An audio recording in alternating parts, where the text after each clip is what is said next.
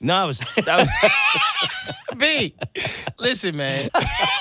I know Katie better not be back there fucking laughing. She was laughing her ass off. Yo. It's not even that you weren't good. You were good. It's just that you were like really picking your spots, Yeah, which is what I told you to do anyway. Yeah. But not that many spots. I don't think it wasn't. It wasn't a lot of spots. It was no cheetah for me for sure.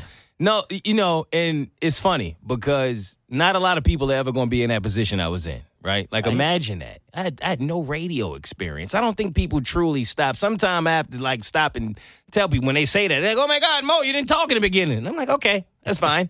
let's take a let's let's take a moment Yeah. to really think about the position I was put in. I've never been in radio. Here I am. I'm a guy who's, yeah, I'm great as far as creating content and being funny, but on a stage where I don't have to interact with anybody because I've been through so much in my life that I'm. I'm already naturally this reserved person. I'm to myself. I don't trust people. I don't believe in people. I don't know you. I don't want to know you. I've been through so much. And then here I am. I've gone through my entire life where nothing has ever worked for me. Nothing has ever worked. What do you Every- mean nothing has ever worked? Oh my God. I, I, I, when I got to the Bert show, B, I was, I had this mindset that the world just had it out for me. I mean, I was abused as a child. Every job I ever wanted, I didn't get. I felt like I had this music ability that was incredible. No one listened. I felt like I could be one of the funniest comedians on the planet. No one cared. No one, I wasn't really surrounded by people who lived their dreams, who actually went out there and made it happen, where I could see them and touch them and talk to them and go, oh, this shit is possible. I didn't come from that. I came from the complete opposite.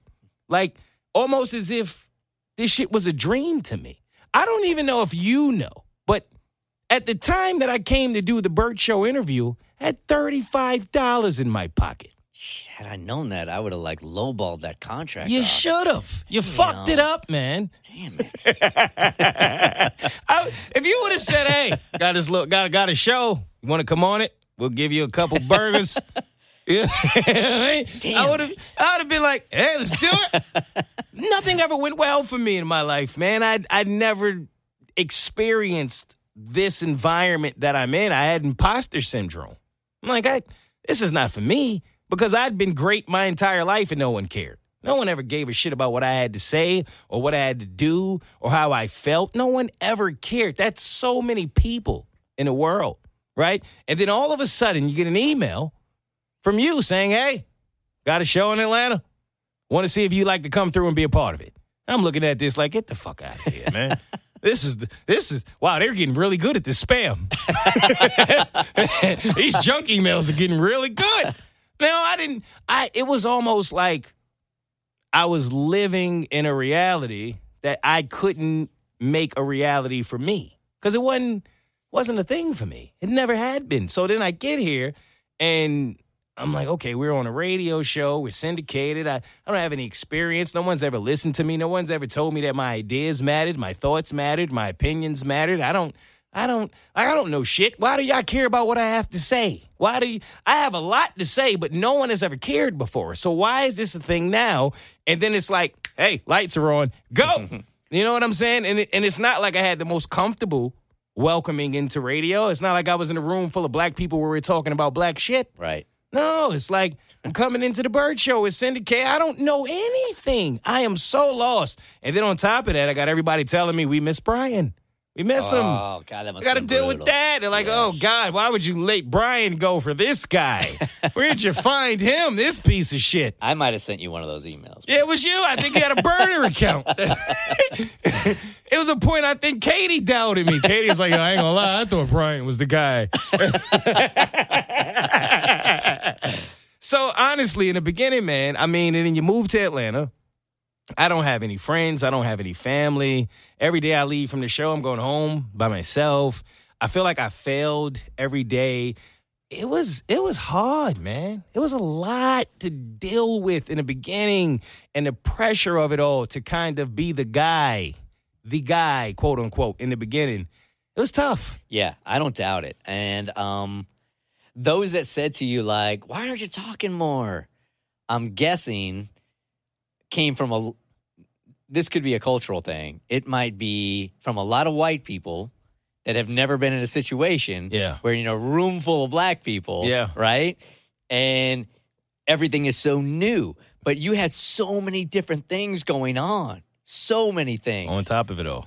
Yeah, and you survived, and your talent took over, dude. And it's so funny that you la- you laugh at me when I say, "Man, I, there's a lot of times where I just fake it." You faked it. You just really faked it I did. because you came in with a confidence, and I believed in your talent then, and I believe in your talent now, man. So you're gonna be great, dude. Thank you, Bert. I appreciate it. We ain't getting there until the end of it though. That's a whole nother thing I got to talk about. So don't don't stop trying to control my damn show, man. This is why I, I, I bring you swore when I came in here, I was to just take in the questions.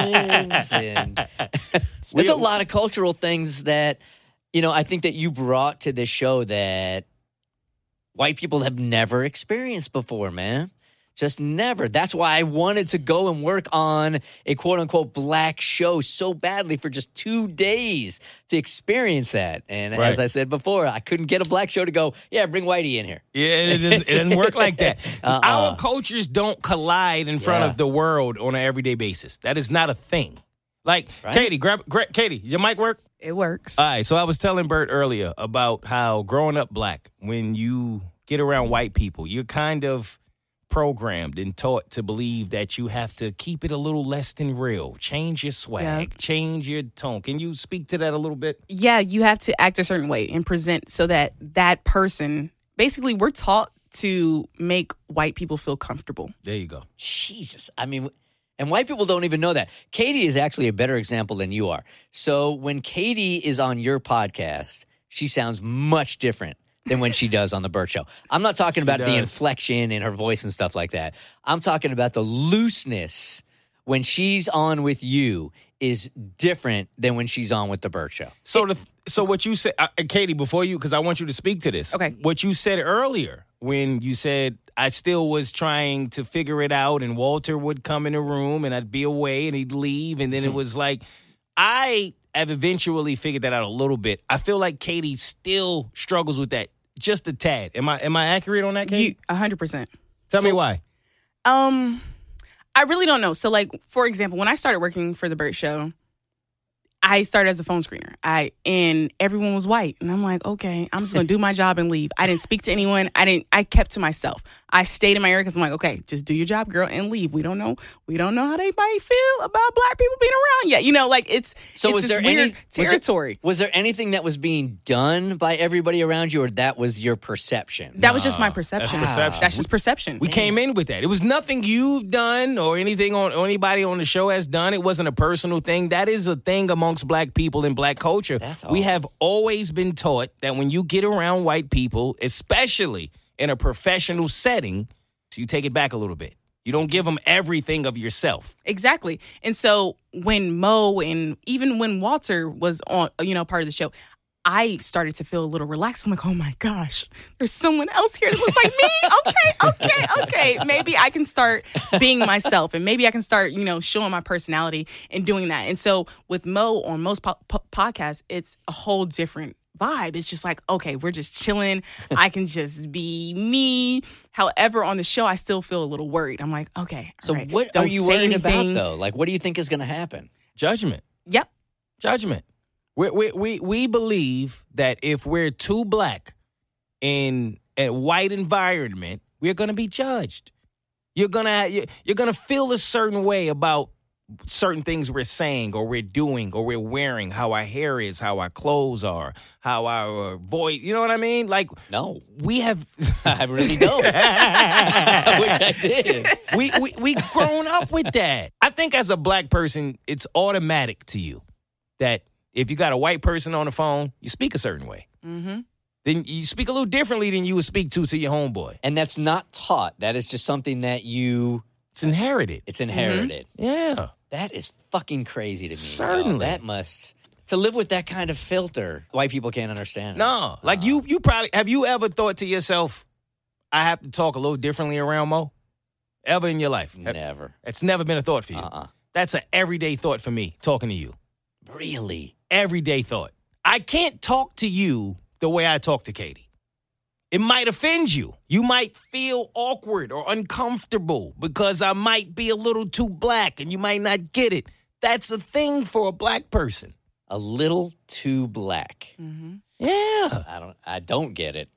Like I I when naturally, if I if I go in a room with Katie right now and I would and I talk to her and you Yeah. weren't listening, and, but you were like you set your phone down, recorded it, you would be like, Who the fuck is this guy?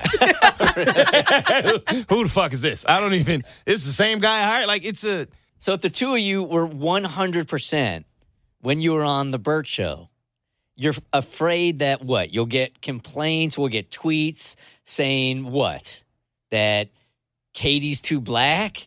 Why is Mo talking like he's talk? What are you worried about? I'll let Katie answer first. Wait, don't do that. don't you do that. No, because I have an answer, Okay. but I'm curious as to what you think first before I answer. okay, my answer it's not we'll get complaints. I don't feel like we would. It's just the judgment. It'll be like, oh wait, this is a little more urban than I expect. It's I hmm. just it's I don't even know how to explain it. And it, for the Bert Show, I feel like predominantly we have predominantly white listeners. Majority, you know, we have some BLs on the DLs, mm-hmm. but because of who our majority of our listeners are, I don't feel like they will understand where I'm coming from. There, we, there's there's a, a level of where I wouldn't be able to relate to them if I, you know, was my authentic self, and I want to relate. So I put on this face that I was taught, you know, raised how I was raised. You know, we put on this. Oh, let's cater to everyone. You know, type Th- of vibe. That's it. That's exactly it. Cater to. Because black people, here's something that I feel like we are used to that probably shouldn't even be a part of our everyday life. We have restrictions. It is what it is, right? Like if you go out somewhere, well, you're, you're restricted. Maybe you shouldn't wear a hat. Maybe you shouldn't wear a certain type of sneakers. Maybe you shouldn't wear this. Like if we go to a certain place, we are constantly having to deal with restrictions every day because we're black. So when you get around white people, you have restrictions. All right, Errol, don't say nigga. Don't say this. Don't do that. Don't. So when you're going to get a job, when you're talking to your white friend, naturally, typically, you'll deal with them as if you're restricted. So let me tell you how totally different it is on this side. so, as a white guy that has gone to a quote unquote black club or a black strip club or a black concert, the way that I was treated by black people was like honored, like, thank you for coming. Like, I can't believe you're here, but thanks so much. And I never had to change anything. I was just me at a strip club, and it's just like, now it might be like, honestly, all right, maybe white dude has money. at the strip club. but at a bar or at the club or at a concert, I never felt like I had to cater anything because any I was high fived and hugged by black people Yeah. for just being at the event. Just being there.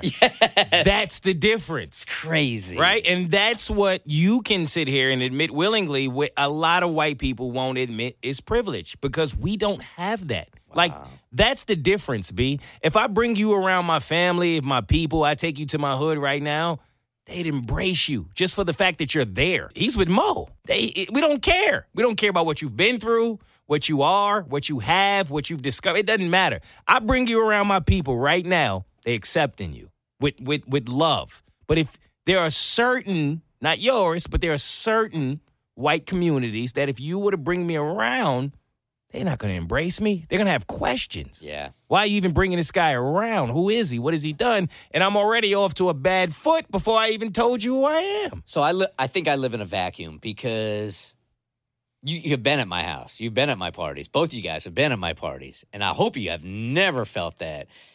Have you felt that? Not with you, no. No, not at all. Say No. it if you have. No, I, no, I haven't. I haven't felt that with you. All right. No, not at all. um, because I don't ever see it. And if I, I I've sniffed the people out of my life over the course of the last four years, it's become more evident on who people really, really are, Right. at least in my community.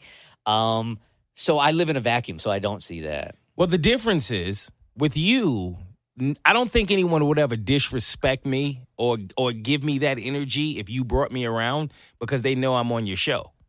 You see the difference? Like So- if you if you brought me around and I was just kind of your black friend, then maybe I would get a little bit of a different energy. So explain to me this energy. I'm really, really interested in this. So what is the energy? Just like I'm not going to talk to him, or I'm going to.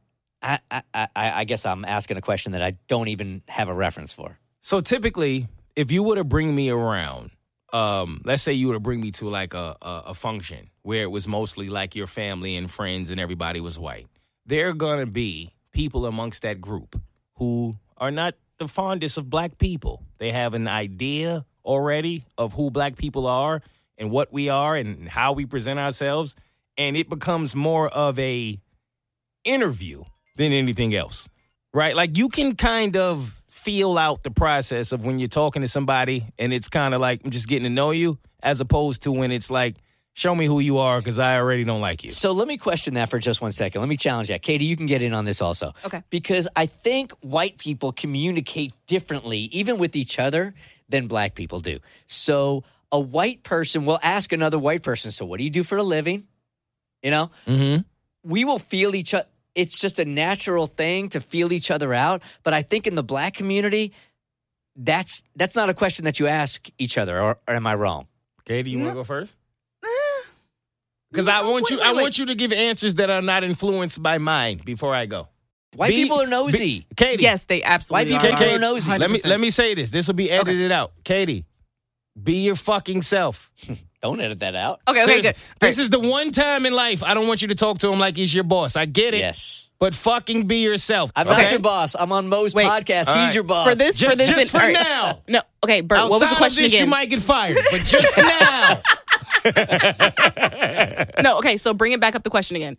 So you're asking. what the hell was I asking? I forget. the way white people speak to white people. Oh yeah, we're just nosy. So the way that we break the ice is by going. So what do you do? What does your wife do? We're just that's that's our icebreakers. And I think in black culture, that's not the icebreaker. So I feel like maybe you feel like you're being interviewed when the truth of the matter is that's that's just how white people get to know each other. Am I wrong? Mm, okay, so I will admit that I believe that white people are definitely more nosy than black people because we're taught mind your business. Um, That's true. So our icebreakers are com- completely different. We're not going to start off with questions like that. We're going to start off with interest. Like if we talk about something, we're going to find something that we're connected that we can connect with one another about. You know, like yo, did you hear about so and so? You know, we're going to find a different way to start our conversation. And when white people start asking questions, I know for me personally, if someone's asking me, you know, what do you do? When it's like, how, how, um, you know, how not successful, but how well are you doing in not how well you're doing in life. I'm trying to figure out how to say this. It's more so what type of black person are you? If I'm being asked these type of questions from a white person, I feel like I'm being asked, what type of black person are you? Are you a cool black person that I can, you know, you know, let loose around? Or are you someone I'm like, mm-hmm, a little too hood for me? You know, it's it's a different vibe. So okay, so I'm clueless right now. the upbringing, okay, I'm gonna give it to you like this, B. The upbringing for black people, we are taught to mind our business. That's what we are taught. Mind your business. within your own community also mind your business Yes. not just white people just mind your business Mind your business. Okay. That's the way you are raised as a black person. Mind your business, keep your hands to yourself, and and the, the less you say, the less you can be held accountable for. Mm-hmm. I feel like with white people, it's a little different, right? Like white people will touch a black girl's hair. Black girl, Oh, black woman don't know how to respond to that. Why the fuck are you touching me? Because we've been taught to mind our business and keep our hands to ourselves. Maybe the white woman didn't mean anything by it. does that happen a lot Yes. what I was raised. My mother said, wherever you go, do not let anyone touch your hair. Like, but it happens. Some, oh my gosh, what are you mixed with?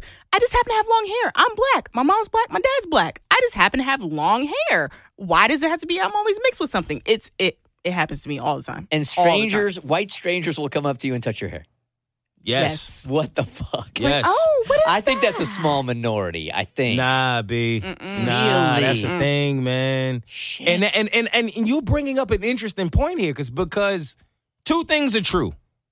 Yes, there are white people who don't mean anything by it. You're just inquisitive. You like to know. And you just don't know the way to go about it. But there are also white people who use that inquisitiveness to judge what kind of black person you are. So here is what I'm trying to get at. So if I meet a white person at a party, right? Mhm. One of my first questions would might be just to break the ice is, what do you do for a living? That white person doesn't feel like I am sizing them up as to what kind of white person they are. But if you and I are at a party and I ask you the same thing, is your perception that I'm sizing you up right now to see what kind of black person you are? Black people are not programmed to believe that when you as a white person mm-hmm. approach us about anything that it's genuinely based off of inquisitiveness. You just want to know. We don't we're not programmed to believe that. Right, Nothing right. in our lives have told us that when a white person comes up to us and asks us questions, that this is going to end in us being friends. Katie, am I wrong in that? No, you are absolutely right. So where does that ch- li- you were there when I asked Dave Chappelle this. So where does that change? And what did Dave Chappelle say? What did he say? He used it in his act. Buy us ice cream. Buy us ice cream. That's Buy us ice cream. Because he used it in his act. There after you go. That. That's right. He did. I, I, I don't know how that changes. Like maybe with this kind of dialogue, maybe, but then again, I do think that I grew up in San Diego and it wasn't around a lot of black people, to be honest with you. So I don't have a lot of this experience that you guys are telling me about. B, it took me all of the three years of the Bert Show that I've been on it to realize that everything you were giving me was not radio and industry bullshit, to be honest, because that's what black people are accustomed to. All right, you like me because I can bring some sort of value to this situation. We are not accustomed to believe that a white person will love us simply for being who we are, not based off of what we can provide. It's unfortunate, but it's reality. So when you, as a genuine white guy who wants to help, and you say to yourself, I don't get it. I don't know why you don't see that what I'm trying to do for you is genuine. Well, you have to understand that's why. Because we've seen this before, and it's never gone this way. Because for the 10 times that this will happen in a black person's life, only one of those 10 times will it be genuine. Damn. This makes me so sad, man. It really does. have you guys even have you been burned by white people in business or have you been taught that you're going to be burned by white people in business so that keeps you skeptical? Both. Both. Yeah? 100% both. Tell me about it. Both. I want to know about it. Which one you want to know? I want Right. to know when you got burned. I want to know when you got burned. Got examples? Katie, you want to go? You got something? Yes. Go ahead. All right. So um it was the second job that I was working. And like how we're raised, we're raised to cater, right? You don't want to be and especially as a black woman, you don't want to come off as the angry black woman. You don't want to come off as the woman that's too opinionated. So if you're in your job, I was always raised to have a strong work ethic, right? You want to stay professional at all times. And I was in a job where I was staying professional at all times. I never took a vacation, none of that. I I'm going to be 110%. I was always raised to give not 100%, give 110% because you already have two strikes. You're black and you're a woman. So, You gotta you have to do twice as much to get half as much, and you gotta do it with your hands behind your back. That's what you're taught as a black person. Exactly. So Continue. the, so this is this job that I had dedicated everything to. However, there was that one time, that one time I took a vacation.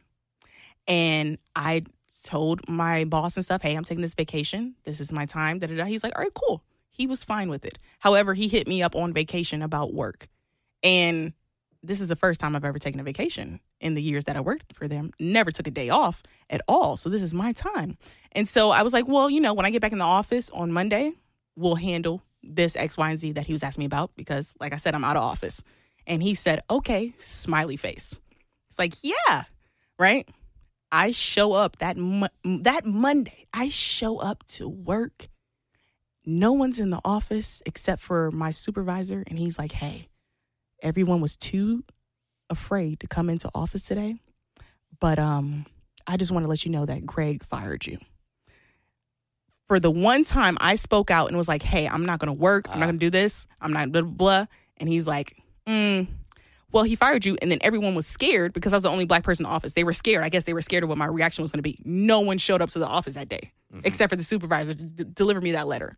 I'm like, And you're sure this that if you were a white woman, that the results would have been different. A hundred percent because of how uh, because of the behavior that my boss had when it came to black people and stuff like this and how he would say little things around the office. Like you know you're a little different. You're not the same as this and a third and how he was he it it was his behavior whenever he talked about black people that showed me okay all right. So the one time i say something you know you're afraid that as the black woman in the office i'm going to pop off. So you don't show up to fire me for not you know working during my vacation you have your secondhand man do your dirty work, hand you a letter, and then everyone's like, okay, okay, hopefully she doesn't say anything and doesn't freak out. So Mo, when were you when were you burned by a white dude that you're sure it was just because you were black? I was working in a mailroom for the Breakfast Club, right? And I- they they hired me as a mailroom guy. That's what they wanted me to do. I said fine, and I I was hired to be with another guy that was in the mailroom. He was the leader, quote unquote, of the mailroom, and I was like the mailroom assistant. Fine. And I got there, did all of the things I was supposed to do. And then unfortunately, the guy that trained me passed away, got hit by a van. And I was there for three years at this point. They brought a new white guy in. And I said, Well, why would you bring a new guy in? I've been here for three years. He trained me. I'm ready. I'm ready to go. Uh huh. And he said, No, no, no. This is the guy. Don't worry about it. You're going to bring a new guy in. Well, why would you bring a new guy in? I've been here for three years. I got this. I'm under. No, no, they didn't care. Brought a white guy in. And then they demoted me, sent me to a whole nother department of the company. I said, All right, cool. I hated it. I was mad. I didn't understand why I didn't get the position. I'd done everything at that point. I worked my ass off and I earned it. But you didn't want me to be the guy. So they sent me away, which ended up working out for me because they sent me to the comedy department, which led me to meeting Dr. Dave, who at that time was the head of comedy. And I met him. I made some videos, long story short. Took a while, but he saw talent in me. And he wanted me to do these videos for him. And I said, I'll do them, of course, whatever you need. And he used to send me things he wanted me to do. I did the videos. The videos went viral. A month later, they called me in the office and they fired me. And I said, What the fuck? Why'd you fire me? What'd I do? And they said, Well, you were doing those videos that went viral on company time. And I said, No, I wasn't. I did those videos right before I got into company time. And then they said, Oh, we didn't know that. But how did you get permission to do it? And I said, Because Dr. Dave said I had permission to do it. It's, it's on camera. You don't need me to tell you. It's, it's right there. And they said, Okay, well, we'll, we'll reach out to you. And he never reached out to me. Damn. And the truth of the matter is, Dr. Dave pulled me in that office to do it. Mhm. They didn't care. They didn't care. Dr. Dave didn't even like go out of his way to say, hey, I- you know what? I did do that. He didn't give a shit. It's so hard for a white dude to absorb that and say that that's a race issue. Hold on, my kid is FaceTiming me twice. That means Take he your time. I'm going to wrap you up real quick, B. Don't worry about it. literally no rush, dude. This is fucking great. I love to have this much of your time. So much fun. All right, we're going to run through this shit. B, you ready? Do you believe in or have any regrets? Professionally or ever? Both. Yeah, shit, yeah. Uh, physically, so I'm at San Diego State, and God, I'm partying with some dude. I think it was my roommate at the time. What did I do for him to chase me? I don't know. Threw a drink in his face or was playing for something. He was pissed. So he started chasing me, and I jumped down a flight of stairs. Whole flight of stairs. The flight was amazing. Woo. Woo. the landing was awful, though. Yeah. Ripped my ACL. And I remember going to the emergency room, just feeling so much pain and was so drunk at the time Yeah. and on so much other dumb shit at the time that when we got to the ER, they were just taking too long. So I'm like, we got to get out of here. I don't want to deal with all this, right? So we got home, found out that I had an ACL I, I, I busted my ACL on that. That I felt it rip when I landed, Holy shit. and my athleticism from that point forward has never been the same, and it bugs me today. Even today, it's uh, God. That's my biggest physical regret. Emotional regret, I got two. okay. Um, so I'm in Washington D.C. I get a job from. I'm in San Diego working at that that country station I was telling you about, and I go to D.C. Mm-hmm. And I got a girlfriend at the time, and I leave for Washington D.C. and she couldn't come at the time. She came six months later, and I brought her out six months later, and I brought her out for insecurity reasons, like, oh my god, I'm alone in this city. I got nobody to hang out with. Sort of like you were when you came from New York to Atlanta, right? Yes, sir. but you were stronger than I was. So I grabbed onto her. She moved out to DC with me, and man, I was dumbass. Um, she moved her whole life out from San Diego for me, and I was a piece of shit. I was fucking around and I was drinking. yeah, I was stupid. Yeah. And she got out there, and to make a long story short, six months later, she left and went back to San, uh, San Francisco at that point. But oh man, I just affected her. uh, She picked up everything and left to come to DC with me, to be with me forever, and I wasn't capable of that. So that's the first regret. Okay. And the second regret, I don't really remember what that second regret was right Then now. ain't a regret, B. But the fact of the matter is, even at 21 years old, oh, I know what the second thing is now. There it is. I remember is. the second thing. Thank There you. is. There so is. when There somebody is. uproots their life and brings, and and you go across the country for them, Yeah. man, I was a bad bet. I feel she probably didn't think anything about it, but it was just like not being. I didn't even know how to be authentic with myself at the time. So you're right. I should give myself a break. The second one was anybody I dated after my divorce. Mm. And Kristen warned me. I've talked about this on the show before. Mhm. Don't date anybody, man. Have a great time. Ah, man. Men make that mistake a lot. So you got to remember that I was married for 17 years. I'm not, you know, 17 years. So when I got divorced, Mm-hmm. I reversed back to 17 years before that, Bert. Right. Go out there, and I wasn't that guy anymore. You know, like You were gone from that. I was gone from that, but I tried it, and it was like this is so not fulfilling.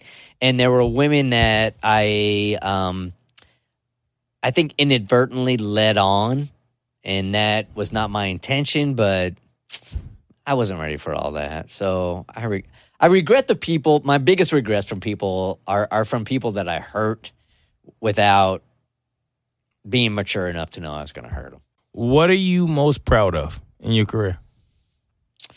I am most proud that I sound like a pageant that not only have I survived for 20 years, but we've done it at a really high level. Like we've been in the top five for 20 something years. We're not just here, we're here successfully. The market and the industry has pivoted so much that we've been able to pivot with us or with it, I should say. And I'm really proud of that. Different members come in and come out. Um, and I'm really proud that this show has done has kicked ass for 20 years. Been successful, not just been here. Yep. That's a big deal. Do you think about walking away? Yeah, I'm ready. You've So- done enough? Again, as we record this, like there was a dude yesterday at 71 years old. He's been doing the show for 40 years in Boston, Yeah. right? Yeah. got all pissed off yesterday and walked off the set. I just don't want to be a dude that's I'm already out of the demo. I'm already gone.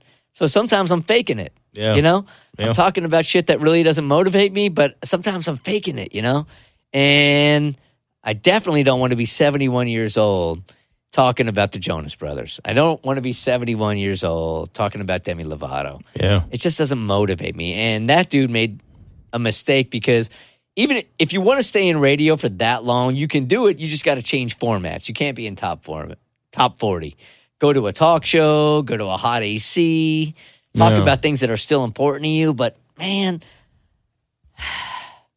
I hate to say this, but I don't love doing radio so much that I would do it for the next 20 years as much as I want to go out and see really beautiful shit before I die. Mm. Like you and you and I are a great example. I am not an adrenaline junkie. But you and. I went skydiving. You You, loved it. Yeah. I hated it. Yeah. but I don't want to leave anything on the table before I die.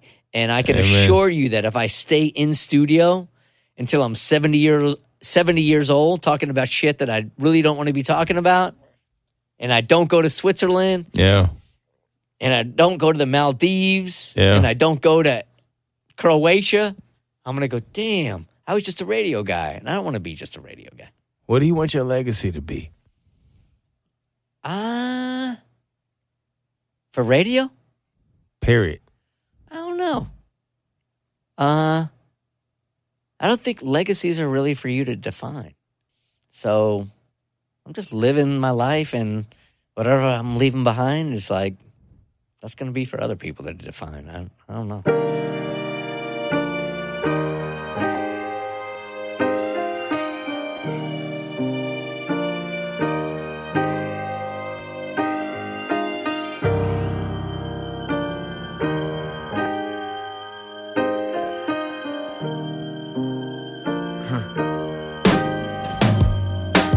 Love yours.